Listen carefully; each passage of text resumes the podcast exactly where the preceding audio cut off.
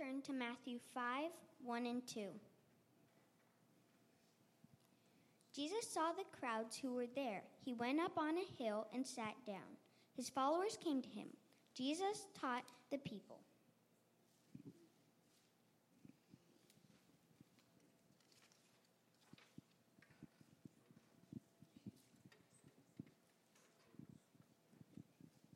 Good morning. Happy Sabbath.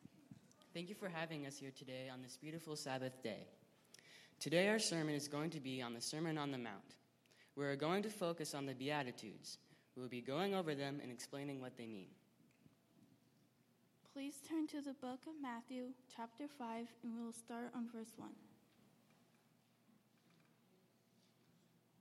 It says, God bless those who are poor and realize their need for Him, for the kingdom of heaven is theirs. This relates to the story of the prodigal son. In this story, the son asks for his, for his inheritance early. He traveled to a faraway land and wasted all his money on wild living. He became homeless and had no money. He ended up getting a job feeding pigs, but they ate better than him. So he decided to go back home and ask for forgiveness. Let's read about this story in Luke 15 11 through 32. A man had two sons. The younger son told his father, I want my share of your estate now before you die. So his father agreed to divide his wealth between his sons. A few days later, his, his younger son packed all his belongings and moved to a distant land. And, and there he wasted all his money on, in wild living. About the time his money ran out, a great famine swept over the land, and he began to starve. He persuaded the local farmers to hire him, and the man sent him to feed the pigs. The young man became so hungry that even the pods that he was feeding the pigs looked good to him, but no one gave him anything. When he finally came to his senses, he said to himself, At home, even the hired servants have food, enough to spare and here I am dying of hunger. I will go home to my father and say, Father, I have, I have sinned. Wait.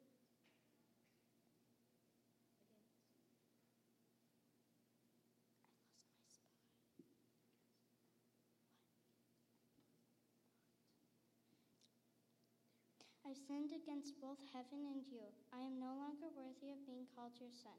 Please take me as a hired servant. So he returned home to his father, and while he was still a long way off, his father saw him coming. Filled with love and compassion, he ran to his son, embraced him, and kissed him. His son said to him, Father, I have sinned against both heaven and you, I am, and I am no longer worthy of being called your son. But his father said to the servants, Quick, bring the finest robes in the house and put it on him. Get a ring for his finger and sandals for his feet. Kill the calf we've been fattening. We must celebrate with a feast. For the son of mine was dead, but now he is returned to life. He was lost, but now he is found. So the party began. The son realizes his need for his father, who forgives him and throws a party for him. This is just like in our spiritual walk, where if we realize our need for God, he will accept us back to him and celebrate. For the part about the kingdom of heaven, well, that's a little different. If we look in Luke 17 20 and 21, we'll find that it says that the kingdom of heaven can be in our hearts when God is there. It starts out small, but then it grows, and we will want to share it with others. Soon it spreads to the whole world. We want God to build the kingdom of heaven in our hearts. The next beatitude is God blesses those who mourn, for they will be comforted. This means that when we go through hard times, God will comfort us. To Luke 2 22, 39 through 43. It says, Then, accompanied by the disciples, Jesus left the upstairs room and went as usual to the Mount of Olives. There he told them, Pray that you will not give in to temptation. He walked away, about its stone's throw, and knelt down and prayed, Father, if you are willing, please take this cup of suffering away from me. Yet I want your will to be done, not mine. Then an angel from heaven appeared and strengthened him. When Jesus was about to be arrested, he prayed after a while of being completely alone. God sent an angel to comfort him. This tells us that whenever we are feeling depressed, alone, or mourning, we should ask God to help us, because He gladly will. Going through trials and tough times can help us build a relationship with God. Sometimes we blame God for our problems, even though He is never the cause of them. Many times He makes negative things into positive things. At times we bash God for what we don't have instead of being thankful for what, we, for what we, He gave us. Now we will be looking in Matthew 5 5. It says, God blesses those who are humble, for they shall inherit the whole earth. Let's look in Genesis 14 16. 41 16. It says, Beyond my power to do this, Joseph replied, but God can tell you what it means and set you at ease. When Joseph was in Egypt, he was humble. Even though he was able to tell the Pharaoh his dream and become the second highest in the land, he gave all the credit to God. Being humble is putting others before yourself. Obviously, Jesus was the most humble. He humbled himself when he came from heaven to earth and to save us from sin. He died for us on the cross. In the, dex- in the dictionary definition of humble means marked by meekness or modesty in behavior, attitude, or spirit. We should all be humble like Joseph and, of course, like Jesus. For our next beatitude, we'll be looking at Matthew 5 6. God blesses those who hunger and thirst for righteousness, for they shall be satisfied. The hunger and thirst it's talking about here isn't exactly what we normally think of when somebody says that they are hungry or thirsty, but it is similar. God has another spiritual meaning for this. When people hunger or thirst for something, they want or crave it. It is the same meaning here. When we love God, we want to be righteous and we thirst for it. God wants us to get used to that so we will always follow Him. If we turn away from Him, we feel empty and not satisfied. Please turn to Luke 23 39 through 43. One of the criminals hanging beside Jesus scoffed, So you're the Messiah, are you? Prove it by saving yourself and us too while you're at it. But the other criminal protested, Don't feel fear.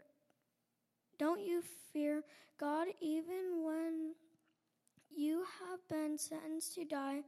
We deserve to die for our crimes, but this man hasn't done any wrong.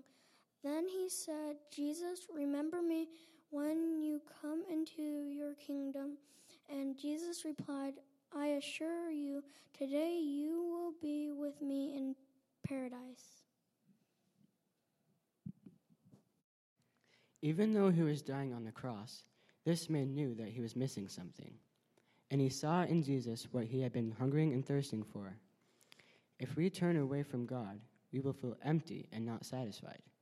That is what happened to this man here. But he turned to the Lord once he saw what Jesus had to offer.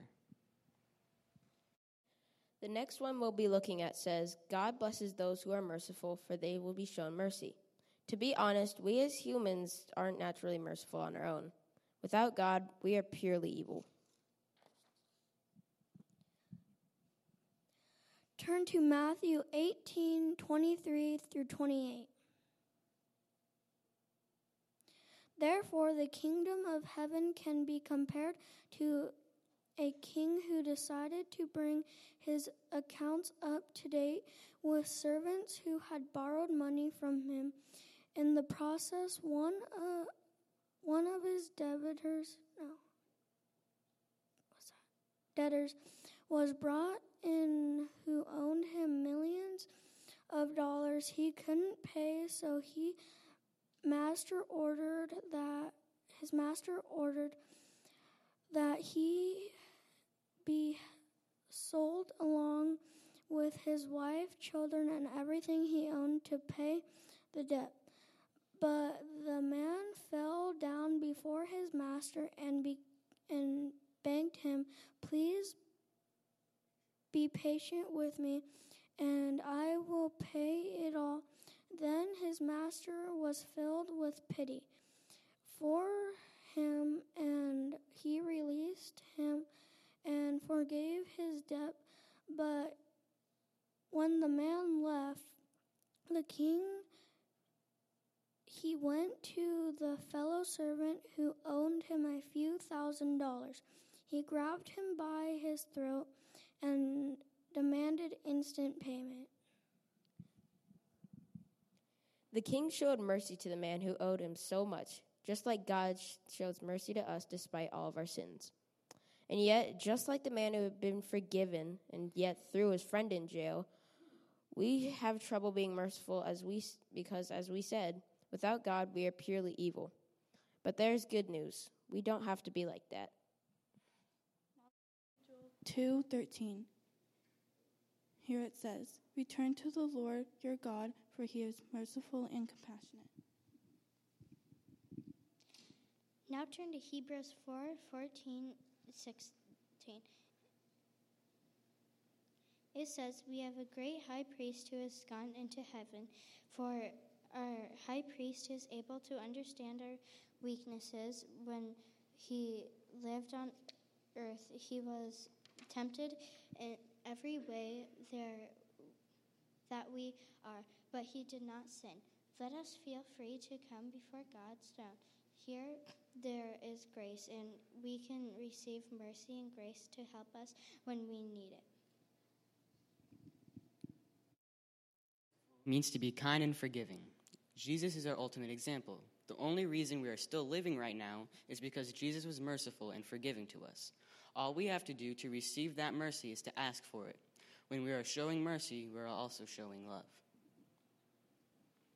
Please turn to Luke 6, 27 and 28, where it says, Love your enemies, do good to those who hate you, bless those who curse you, and pray for those who hurt you.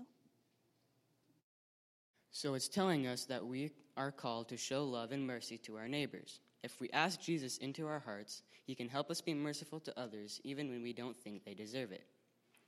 Next, we have the beatitude that says, God blesses the pure in heart, for they will see God.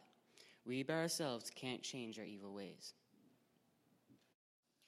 Turn to Job 2 3. Then the Lord asked Satan, Have you noticed my servant Job? He is the finest man in all the earth. He is blameless, a man of complete integrity. He fears God and stays away from evil, and he has maintained his integrity, even though you urged me to arm him without cause.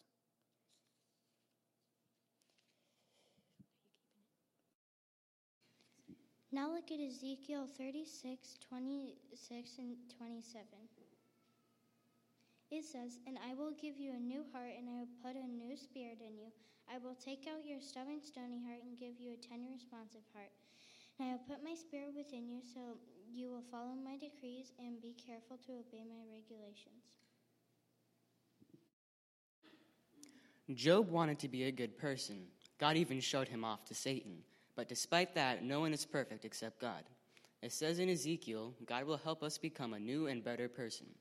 After we are given a new heart, we will have an uncompromising desire to please God, which is not an external purity of behavior, but an internal purity of soul.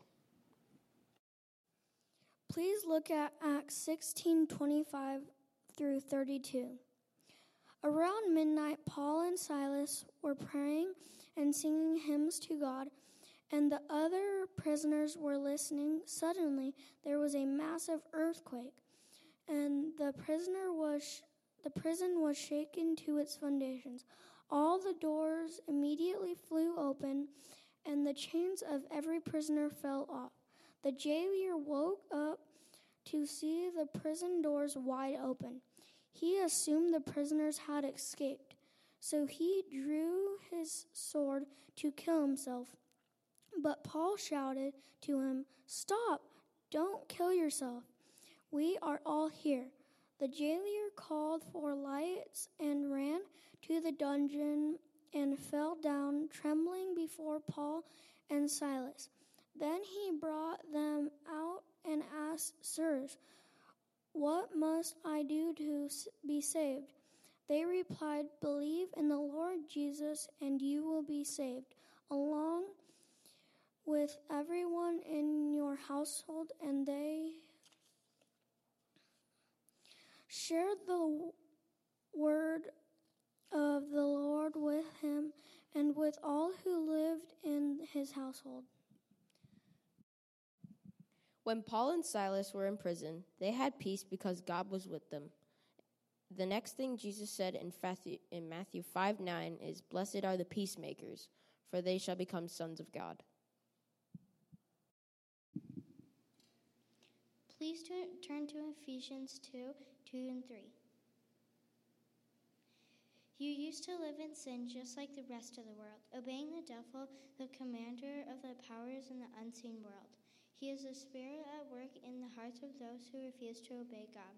All of us all of us used to live that way, following the passionate desires of the inclinations of our sinful nature. By our by our very nature, we were subject to God's anger just like everyone else. Here it says that as human beings, we are born with an evil nature. God created us as peaceful beings, but when Satan deceived us, we became sinful. A peacemaker is someone who brings about peace, especially by reconciling adversaries. Now that we know what a peacemaker is, let's see how the Bible says we can have peace. To have peace means you have no conflict, no worry, and no discomfort. The only way we can have peace is if we let God into our lives. Luke 2:14 says, "God is peace, and he brings peace." It's as simple as just accepting him. Into Acts 7:57. Then they put their hands over their ears and began shouting. They rushed at him and dragged him out of the city and began to stone him. His accusers took off their coats and laid them at the feet of a young man named Saul. As they stoned him, Stephen prayed, Lord Jesus, receive my spirit. He fell on his knees, shouting, Lord, don't charge them with the sin. And, at, and with that, he died. The last beatitude is Blessed are those who are persecuted for righteousness' sake, for theirs is the kingdom of heaven. This means God blesses those who are persecuted or rejected for doing what is right. Stephen was martyred for Jesus' sake but he went to his death still loving God. Peter 14:16 says, "Yet if anyone suffers as a Christian, let him not be ashamed, but let him glorify God in that name." And now turn to Matthew 5:44. But I say to you, love your enemies and pray for those who prosecute you. So we, we so we need not worry about being rejected or persecuted for doing good because we will be blessed. We also shouldn't reject or bash those who reject us. There are many more things that Jesus preached about on his Sermon on the Mount, such as being the salt and the light of the world he told us that the Ten Commandments really mean that we should love God and our fellow men. He also taught us to pray and to not worry. He also said that there were two kinds of people. Turn to Matthew 7 24 through 27. Anyone who listens to my teaching and follows it is wise, like a person who builds a house on a solid rock. Though the rain comes in torrents and the floodwaters rise and the winds beat against that house, it won't collapse because it is built on bedrock. But anyone who hears my teaching and doesn't obey, it is foolish, like a person who builds a house on the sand. Jesus was saying that all those people listening there were in two groups. Everyone that hears about God today are also part of those two groups. One group hears what God says and wants to follow him, and the other group hears what God says but chooses not to. In the children's story today, we heard about a boy that chose not to listen. In the beginning of our sermon, we talked about the prodigal son who also chose to leave his father. There are many people here today that want to do the right thing, but we all fail. Because Jesus loves us, we know that even if we leave God's side, even if we fail at doing what he says we should do, we know that God is on his way to find us right now. He sent his son Jesus to die for us so that we could go back to go back home. Let's sing, let's sing now about our love for Jesus. And remember, no matter what you've done, he wants you to ask him back into your heart. Dear Jesus, thank you for helping us with our program today. Be with us on our way home. Please help everyone who is not here to be safe and learn about you. Thank you for all you taught us the, on, in the Sermon on the Mount. Help us to do what you've asked us to do. In Jesus' name, amen.